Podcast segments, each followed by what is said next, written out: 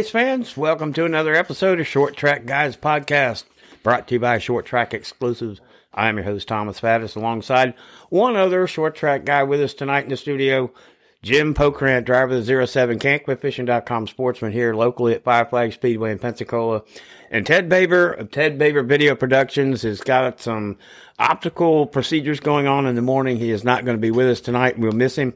Uh, I'm sure everything's going to be okay. And um, Jim, it's just you and me. Yeah, I think Ted's rich. Something about Cadillacs in both eyes. They had to remove them. I, but Cadillac. Cadillacs, cataracts. Yeah, I'm just kidding. Yes, Ted- optical optical procedures. Optical uh, procedure. Yeah, they're going to remove some ca- cataracts. So uh, we're thinking about you, Ted. Hope everything goes smoothly for you tomorrow, brother. Yep, we will welcome you back uh, next Wednesday, and uh, we'll get to another episode. But um, episode thirty-six is uh, going to be kind of the same, but a little different, I guess you would put it that way. Um, we've got uh, a big race coming up. Uh, we're going to get into just shortly. But uh, Jim, you got some little bit of news updating uh, the sportsman getting ready for twenty twenty-two. Yeah, uh, me and Ben Cranford and uh, Will Hay been working on the car. Our another shout out to my buddy Martin Beck. He's had COVID. He's been down in the in the bed. He's working, but he's not able to work on the car right now. Stay out late because his energy levels are down. We're praying for you, Martin. You're you're my crew chief one of my best friends. But um, we got the cage done, front bars done. We were mounting a fuel cell last night. Ben's supposed to be over there tonight uh, working on it some more with me not being there. I appreciate him doing that because he doesn't have to, but he does. Uh, pretty good fabricator. And uh, we should have it off the jig and on jack stands hopefully this weekend. And then we start hanging uh, sheet metal and uh, suspension parts and start getting it ready. Right. And, you know, just for some of our fans that are out there listening that uh, uh, don't understand or, or have not heard some of the terms that we've gone through, just with the fuel cell and, and we'll go into a jig, just first of all, just, just explain what a fuel cell is. It's just our gas tank, basically. It's it's got a bladder on the inside and a metal can on the outside. It's designed to crush in a crash and not bust open and squirt fuel everywhere and cause a fire. And a jig is a uh, platform in which you weld the frame of the car down to it, and then you start building the. It's level. Everything's perfectly level. So when you build the cage onto it, everything's level and even. You don't have to worry about any twists or tears or any problems. So uh, Ben's been doing a great job, and I appreciate him a lot. Ben Cranford uh, is my teammate. He runs in pure stock. Uh, as soon as we get my car done, we got to get his car over there, get it scaled, and get ready for the season, which starts March 18th. And uh, we'll go have some fun. Yeah, be here before you know it. Yeah, I know it. That's got me nervous. We got to buy some parts, so we're working on that too. Yeah. Shout out to uh, my one of my sponsors that just came on board, All Pools, with uh, Rich Bonneberger. He hooked us up with some new wheels. Rich, thank you, and uh, thank you to all my sponsors: Can't Quit Fishing and Emerald Coast Remodeling and Trim. My buddy Brian, and uh, everybody that helps us out, and Ted Baber, and and all my crew. Yeah. Well, it's uh, it's what what keeps it going. You know, the team, uh, you know, pulling together and and lending a hand and, and being a part of it, and uh, keeps keeps you going. Now you get ready for 2022, and then go defend that championship and uh, see what happens after that. That's the game plan. I was hoping. Uh, I was thinking about going up to Speedfest this weekend. We're going to talk about that. But uh, you know what? I might just stay home, spend two days more working on the car because, I mean, I, I get a lot of help, but there's lots of times I, and my friends have families and, and other activities. Their wives can't let them come over all the time and play. So I'm stuck by myself working on the car and I get a lot done myself. And, and uh, we're going to get it done. And uh, we're going to be ready for March 18th. And we're on a new tire. So I really would love to go out and run some practice prior to that to get the feel of the new tires. And uh, we'll see what happens. Yeah, and yeah. Speaking of uh, Speedfest 2022 at Crisp Motorsports Park, uh, Watermelon Capital Speedway, uh, coming up. I mean, just in a blink of an eye. Uh, we've got over 20 super late model teams that have filed their entries, and I think we went over uh, some of them last week. We did. Um, but I I don't know. I don't see any updates. Uh, but I could just kind of run over some of the guys that are that are going to be there that we've mentioned, uh, and you probably have seen on the weekend on TV with Corey Heim, uh, Michael Hind, uh, Michael Atwell, Stephen Nasse, Daniel Dye, Jake Garcia, Jesse Dutilli, uh, Josh Berry, Bubba Pollard, uh, Carson Hocevar, Steve Dorr, Erik Jones, Michael House, and Cody Coughlin. And uh, jeez, I mean, that's a if that's not a way to open up 2022, I don't know what is. I saw an update. The 30 car of Jesse Dutilli is not going to be able to make it. He, uh, some of his crew couldn't get off work to go up there, so they, they pulled out. I just saw that the other day on Facebook. Oh, okay. All right. Well, Jesse Dutilli, um, uh, down from uh, 417 Southern Speedway, I believe it 417 is. Southern yeah, Speedway, Southern yeah. Speedway. Uh, down there with uh, with the crew, um, not able to make it. That's uh, that's a disappointment. I know to that whole entire team, and we missed him at the Derby this past December. But um, you know, his 2022 is probably full. Uh, he's he's gonna he, he we'll be mentioning him much. Oh, I'm sure. He, he's a great driver, and they got a good team, and that's got a fast race car. Because the, first time he showed up at Five Flags, I was like, "Who's this guy?" And man, he set fastest time and led a lot of that race. Of course, our hero Bubba Pollard won it, but he was there and he showed up. And I'm like, "Whoa, who's this Jesse Dutilli guy? He's pretty tough." Yeah, Tough is actually uh, pretty accurate, and I'm sure we're going to hear a lot about him in 2022 coming up. But I know it's disappointing uh, missing him at the Derby and um, him not being able to be at Crisp, uh, you know, to take part in, in, in that big super late model race. But it, it does. We go back to this. We've had it in, in several episodes that it takes it takes the time and it takes the funds to make these races. It does. It does. And you know, I think the Derby was because of COVID. I think some of his teams team was sick and they couldn't make it. I mean, yeah, it's a shame, but he'll be back. Uh, he's tough, man. He they, that just simple paint scheme he has in a bad fast race car. Speaking of fast race cars, we had, uh, and it's kind of weird that you say this, but we're going out uh, west in Tucson at Tucson Speedway with the Chili Willy 150, and it's just kind of weird saying that, but this is the ninth year they've had this. It's the ninth annual Chili Willy 150, and they run uh, a super event uh, Friday, Saturday, and Sunday. And uh, a guy that we have mentioned, or a driver, I should say, that we have mentioned uh, several times, uh, Preston Peltier, comes away with his second win at 43 years old, um, and took the win uh, out there and just kind of really didn't. Really, I don't think he really had. I saw some of the replays, and I don't think he really had any competition. Probably not. He's he's a great driver. He has no luck at our track though. I, I hate that, but um, he's a hell of a win. He wins a lot of races, and you don't win a lot of races being a slacker. So the dude's pretty good. And we'll have to say uh, that he did beat his car owner. Oh wow, Yeah, yeah, that's kind of crazy. Yeah, it was Preston Peltier. Uh, Cody Vanderwall finished second, and his car owner Edward Veccarelli and Ron Norman and Brett Gackey finished top five out there, and there was uh, about twenty five or so. I think I read one of the quotes about uh, his car owner saying that uh, he was lucky that I didn't get back to him because you know it might have been a little different story, but I, I think uh, Preston had uh, had it dialed in and um, just took care of business. And uh, this guy has got two time uh, now Chili Willy winners. It's still weird saying that, but it is, that's that's what it is. He has won the Summer Showdown um, at Evergreen uh, twice, and he's got a five time Easter Bunny uh, down at Hickory, and he's got a World Crown 300 under his belt. So, I mean, Preston Peltier is is is not any slouch at all. This dude Oh, can no. he can wheel a car. Well, that means one. You, you mentioned those races. You're talking all the way across the country, from Washington all the way down to down to Florida and everywhere else. And the guy's all over the place, and he's good. Yep, and he's been here several times. Yeah, he's made the Derby. I think he made the Derby this year. Maybe he did. I know he's he's come a lot of times and actually made the snowball. I mean, good driver, and, and congratulations on the Chili Willy Yeah. 150. It just, uh, I don't know. It just, that would, if I were a promoter, I would probably tend to change that name. But, you know, it's just, uh, I don't know with Tucson, you know, it's just a Chili Willy. I don't, I don't get I mean, it. is that the sponsor of the race, or is it just what they call it? I, you know, it's nine years in a row. You know, it's the Chili Willy 150. It's, it's, it's a big race out there in the West Coast. Uh, I, you know, I don't know. It- Well, the Snowball Derby was taken, so he had to come up with something. yeah, right. You know, So that uh, that pretty much does it this week. Uh, we got you know, that Crisp Motorsports Park, the Speed Fest 2022, uh, the Chili Willy that's finished up last weekend with Pel- Preston Peltier, the winner, uh, for the second time.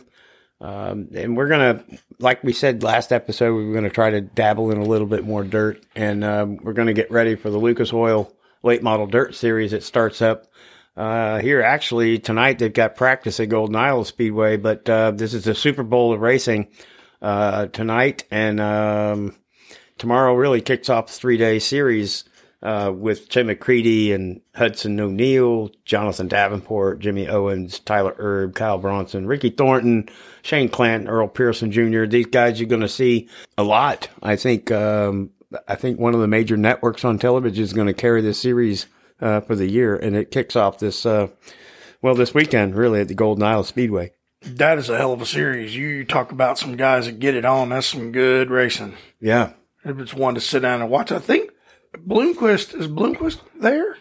Um, Because I, think he's suspended from the World of Outlaws. Isn't he suspended for a season for some stuff? I don't know. I have to look into that. I, haven't heard he, anything. I think he was. I think from the World of Outlaws. Now he can run Lucas, but he can't run the World of Outlaws. Well, I tell you what, without us looking it up right now, let's have one of our listeners look that up and make a comment on our Facebook page Yeah, that'll work. and let us know about it. So a little bit more involved in, uh, you know, it's Short Track Guys podcast on Facebook and, uh, we welcome all comments Sure. one way or the other. Uh, we want to hear from you because, you know, you are our motivation. Oh yeah, definitely. The fans are. I mean, that's one of the reasons why I love racing. When you get out of that car and you hear people cheering for you, it's kind of cool.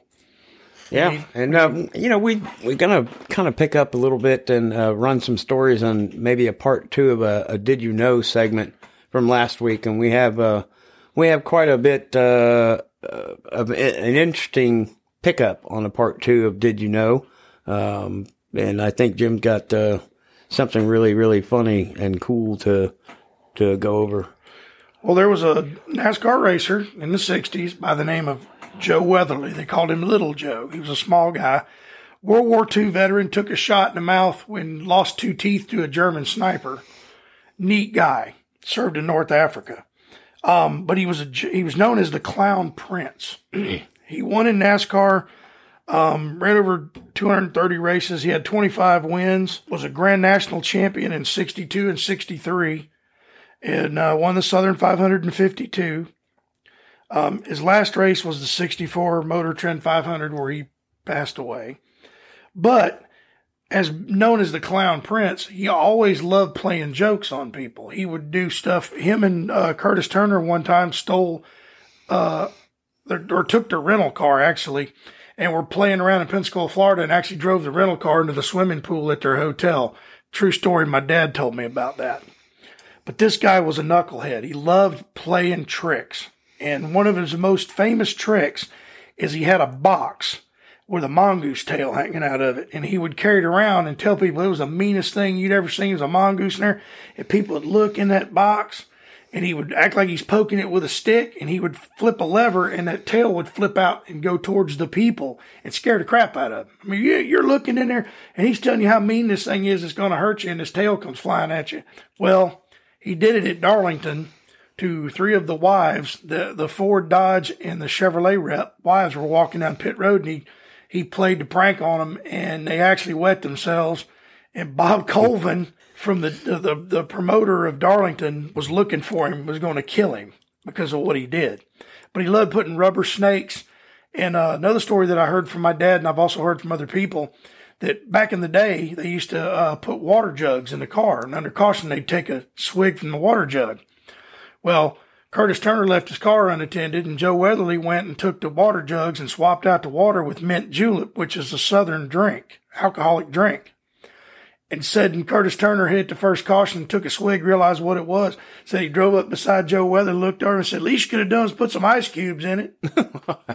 I mean, those guys were, that, that's back when you get away with stuff like that. But he was killed at Riverside, 1964, the fourth race of the season, because he would not wear shoulder harnesses and they didn't have window nets back then. He drove for Bud Moore Engineering. They sent the cars out to uh, Bill Stroppe Engineering and they changed the front brakes. They run drum brakes back then and they'd get hot and have problems. Well, Bill Stroppe had come up with a special kind of liner that he thought would last. Well, Joe broke a transmission, came in, they changed the transmission, and Bud Moore didn't want to do it. He said, Come on, Bud, we're under, we're under red flag, come on. So he put it back in. He was a couple laps down. He was making up ground and went in, I think it was the ninth turn. They don't use, they never used it after this, but went into the wall. The brakes failed and he hit the wall almost head on and his head contacted the concrete because he wouldn't wear shoulder harnesses. He wouldn't wear shoulder harnesses because he said he was scared to death of catching on fire and he couldn't get out of the car if he had shoulder harnesses on. Wow. But that's the way he was. And we lost him in 1964. But the guy was was one of the greatest in history. I mean, he was he's one of the 50th.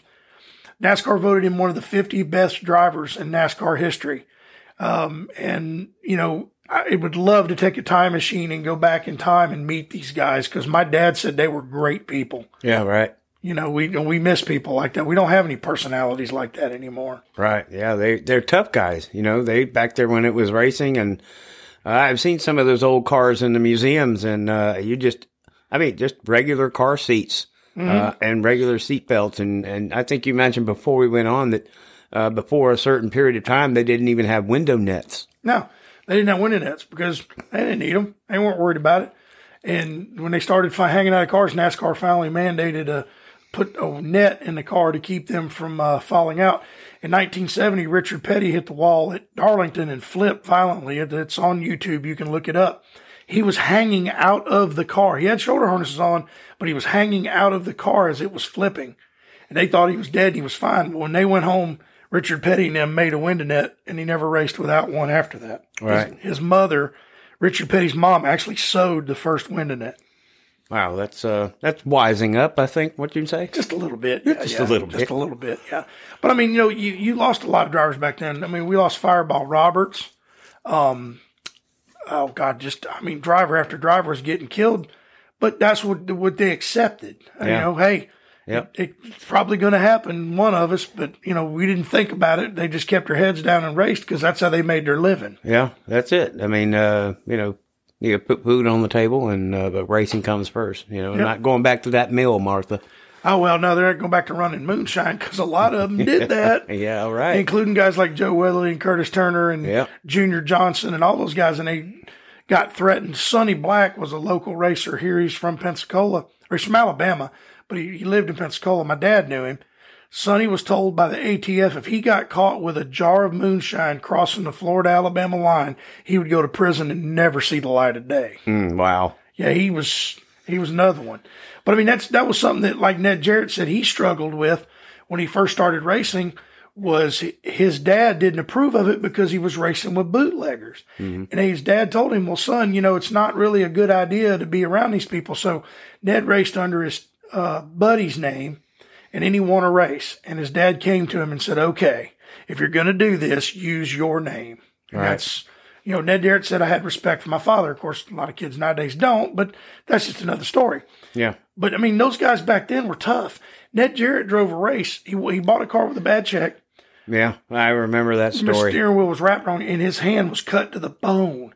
And the man finished the race with blood squirting out the passenger side of the car because he had to. Yeah. Those guys were tough. Yeah. You know, they were tough. Yeah. 500 miles with no power steering Yep. and an old car that wasn't made to go around a racetrack, kind of like we do, but Yeah. it's it very interesting. And I, I Joe Weatherly is is he, he's one of the coolest. I just Well, the, I mean, the Southern 500 was also, I mean, the only paved event for NASCAR in 1950. yeah You know, so I mean, the Southern 500 in Darlington uh, has such a, a a lot of history to it, and here, here's another one just to kind of back up all the Weatherly stories, and uh, this one involves Curtis Turner as well. Uh, but this is a gentleman named Johnny Mance. Uh, he was the first USAC stock car champion in 1956, but he had 12 NASCAR Grand National starts from 1950 and 51, and 1955 and 56. He won his third NASCAR race, the first Southern 500 held at Darlington Raceway. wow This was the first 500 mile race in the history of NASCAR. Um, the newly built Darlington Raceway was also the first super speedway for NASCAR, even though it was a little under a half a mile in size, or a mile and a half actually. Uh, the Southern 500 was also, you know, like I said, the first paved event for 1950. The classification for super speedways would mean two miles and up. Well, Johnny Mantz and his Plymouth were the race's slowest qualifier, almost 10 miles an hour slower than the pole winner, Curtis Turner. And he became uh, qualified ninth on a 15 day time trial. And now, how you go 15 days in, in, in time trials is just Insane. the way they did the things back in that day. Uh, he started 43rd in a 75 car field at Darlington. If you can imagine 75 cars, they were three wide and however many rows deep. Well, Johnny Mantz fitted his car with truck tires that didn't wear quickly or blow out, and his competitors had to stop for pits. Oh yeah, breaking wheels, tires, Yeah. and, And it- and changing them with a four way. There Yeah. were no impacts back in those days. Well, it was. It ended up being his only NASCAR win, and he would win by nine laps over the second place finisher, Fireball Roberts, with an average speed of seventy-five miles an hour. the race took over six hours to run. Oh, I'm sure. Yeah. Other than the car number, Mantz uh, had one lone sponsor decal on his car, which was placed by the Justice Brothers for the product they were distributing. Mm-hmm. Hint, hint. As of 2010, the Speedway now presents the Johnny Mantz Trophy to the winner of the Southern 500. That's cool. That is that is just a. I mean, that's. Did he think about putting truck tires on it bet because he they wouldn't blow, or did he? I he? bet he did because truck tires Probably. are. Will take look what they do on trucks. Right. You haul heavy loads. They Right, don't blow yeah, out. Yeah. You probably thought well, belts to run street tires. I'm going to put these truck tires on. Yeah. Ingenuity Yeah, just just outthought everybody. at its finest. You know, wasn't the fastest car, Yeah. but wound up winning the race. Yeah. That's uh, six hours to run that race, and he wins by nine laps. Yeah, that's pretty crazy. Well, Ned Jarrett won it in 62 or 63 by 14 laps. Holy! Oh, Ned Jarrett. Ned Jarrett. Yeah. Right. Right. Yeah. But he, but he said that the car was running hot. All the Ford, Fred Lorenz and all the other Fords had dropped out. And uh, he said how he kept the car cool is he would shut it off going to corners and hold his throttle wide open on the gas. He said the cold fuel would run in and the engine would cool down. And when he'd refire, it'd backfire really loud. And he said the Ford people were in his pit because he was driving for Ford then. They were trying to flag him into the pits and he wouldn't come in. He said, I had it covered. He won by 14 laps. 14 laps. I mean, it's, I mean, you gotta, you gotta wonder how, how the scoring was back in those days. Now, I, I, my, I think my second snowball derby, uh, I went out, uh, and I heard over the announcement or the PA that, uh, they needed some, uh, line, Scores. line scores at the time. This is before the transponders came out. And for you that don't understand, the transponder is a, an electronic device that's zip tied to your frame underneath the car In a in certain, a certain location. So when you go through the start finish line, it's like electronically scored uh, as as far as the timing goes. Well, being a scorer, you would set up in the like what they call maybe near the spotter stand up in turn four, and there's a white line, and you were assigned a certain car, and every time that car came by, you'd write. You'd look at a digital clock, Right and the you write clock. you write the the time down in a sheet. And um, even if he's in the pits coming through, every time he crossed that line, you'd write the time down. And um, it was 2002, I think. Um, and they would give you forty dollars, which is what it cost to get in that day. And I was like, uh, well, I can do that. I can go up and get paid, and I can watch this race for free. Well, I had Mike Fritz from South Florida came up, and that was my car, and and uh, he went halfway through the race and had some trouble, and and, and had to retire. And so I turned my clipboard in and turned the timesheet in, and I sat there with everybody else, and I watched the rest of the Snowball Derby. Uh, I think Wayne Anderson won it that year. Uh, in two, no, yeah, 2002, I think it was. Yeah, Wayne Anderson, um, the son of the king of short track racing down in South Florida. Dick Anderson. Yeah. Um, but yeah, for you wonder how they did those scoring back in those days. It's probably the same way. They had a flop clock. It just Oh, and you just write the number down, write the number down, write the number down.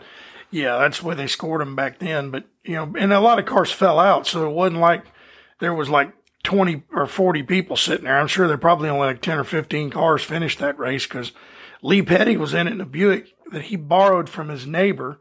They drove up there, found a gas station, changed the oil in the car, lubed everything, took the hubcaps off, took the headlights out, and he flipped it and destroyed that Buick. And Richard Petty talked about how he had to hitchhike home with his mom and his little brother.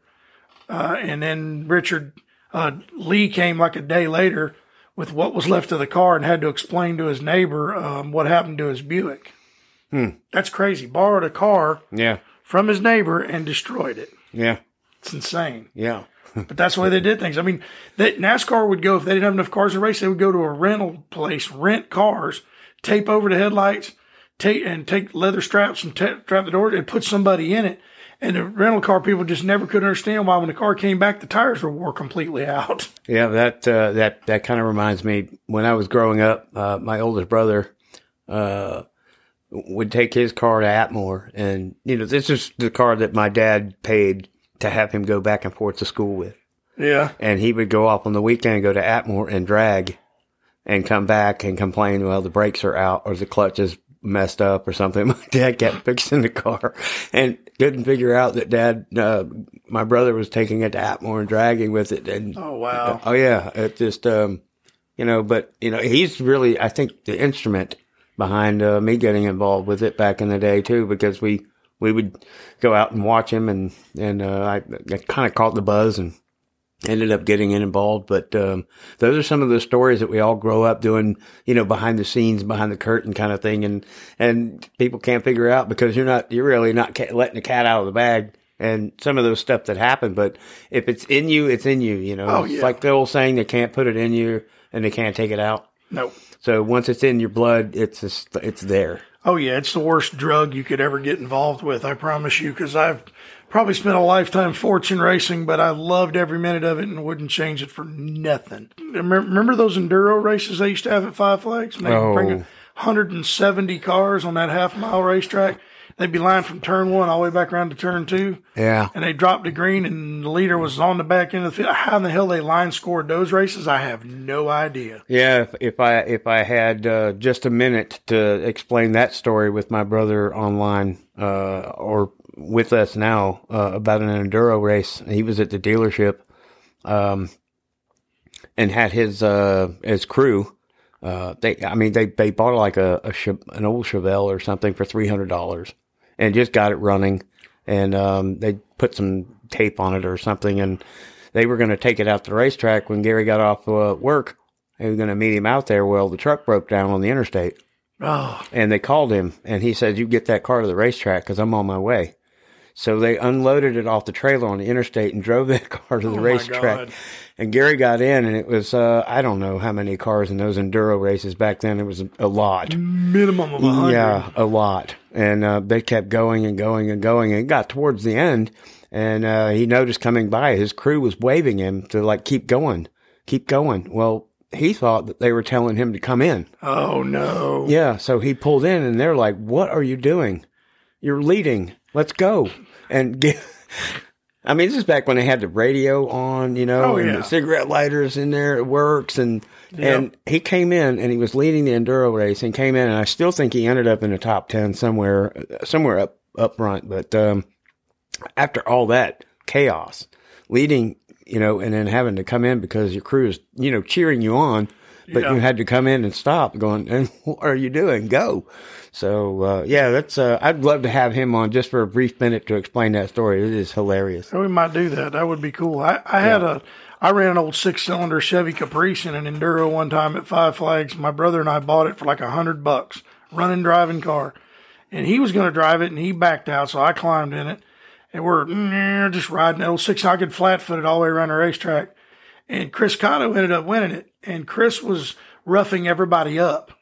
And he kept banging into me. And I said, if that son hits me one more time and he come by and I went and won, I dumped him and the whole crowd went completely nuts. Right. The grandstands was on their feet cheering when I came back by, and you, I got the video of it. And you hear, Cotto, him go, "Cotto's catching Pokrant. What's going to happen?" Chris gingerly passed me the next time, never touched me again. Yeah, those were a lot of fun. There's been a lot of fun times and uh, a, lot of memories out there uh, locally here at Five Flag Speedway, and and I'm sure all of you out there, uh, your Friday and Saturday night deals, um, you've got your driver, you've got your your apparel, you've got your cheering, and um, you know it's. Uh, I'm sure everybody's out there got their stories to tell, and and s- let us know. Get us, you know, Yeah, Short Track Guys yeah. podcast on Facebook. Let us know and you Tell know, us your favorite story. Yeah, we might we might have a little call in show or something if we can do that. And uh, That you know, would be cool. Yeah, Yeah, let tell us- fans talk about yeah. back in the day at Five Flags. That would be freaking awesome. Tell us your favorite story, and uh, you know, we'll, we'll put it out there for sure. Yep, that would be freaking awesome. I would love that. And also, it'd be cool to get you know get some of these drivers on here and talk about back in the day because, man, I I could talk for hours about memories and stuff that I've seen and Yeah. and how much fun it was, or it, and it still is, and I still love doing it. And that's why I like doing this so I can talk about it. Yeah, yeah. I, I, I, appreciate you being here and being a part of it, and we're having a lot of fun. And we do miss Ted, uh, Ted, and and he'll have he'll have good vision coming next Wednesday. He'll be able to see everything bright. Probably so. I think they're removing one Cadillac tomorrow, and then the guy's got to go back and with the other Cadillac removed later. You know what I'm saying? yeah, I do. I do. Uh, yeah, we yeah, we yeah. miss him. Uh, We do. We miss you, I Ted. can I can see him sitting in the chair right there with the microphone on and uh, uh, doing his little quirks to make me laugh. Uh, Doing the like- Swedish chef from Yes, yes. Ted, we'll see you next Wednesday, my friend. Uh, Jim, it's always a pleasure to get uh, with you and talk short track racing. And thanks to all our listeners. You can get with Jim Pokrant at J, JBP JBP07 07 at hotmail.com. at hotmail.com and uh, give him a shout and uh, cheer him on. Um, you know, get in touch with us with Short Track Guys podcast on Facebook and wherever you get your podcast. Uh, I'm Give sure. us a, give us a good rating if you Yeah. can. Leave us a you know on our Facebook. Talk to us. Tell us what you think. Drop us a line at our at our uh, email addresses. And also, I forgot. Let's go, Brandon. Let's go, Brandon. That's exactly right. That's right. Y'all Thank- have a great evening. Thank you for listening.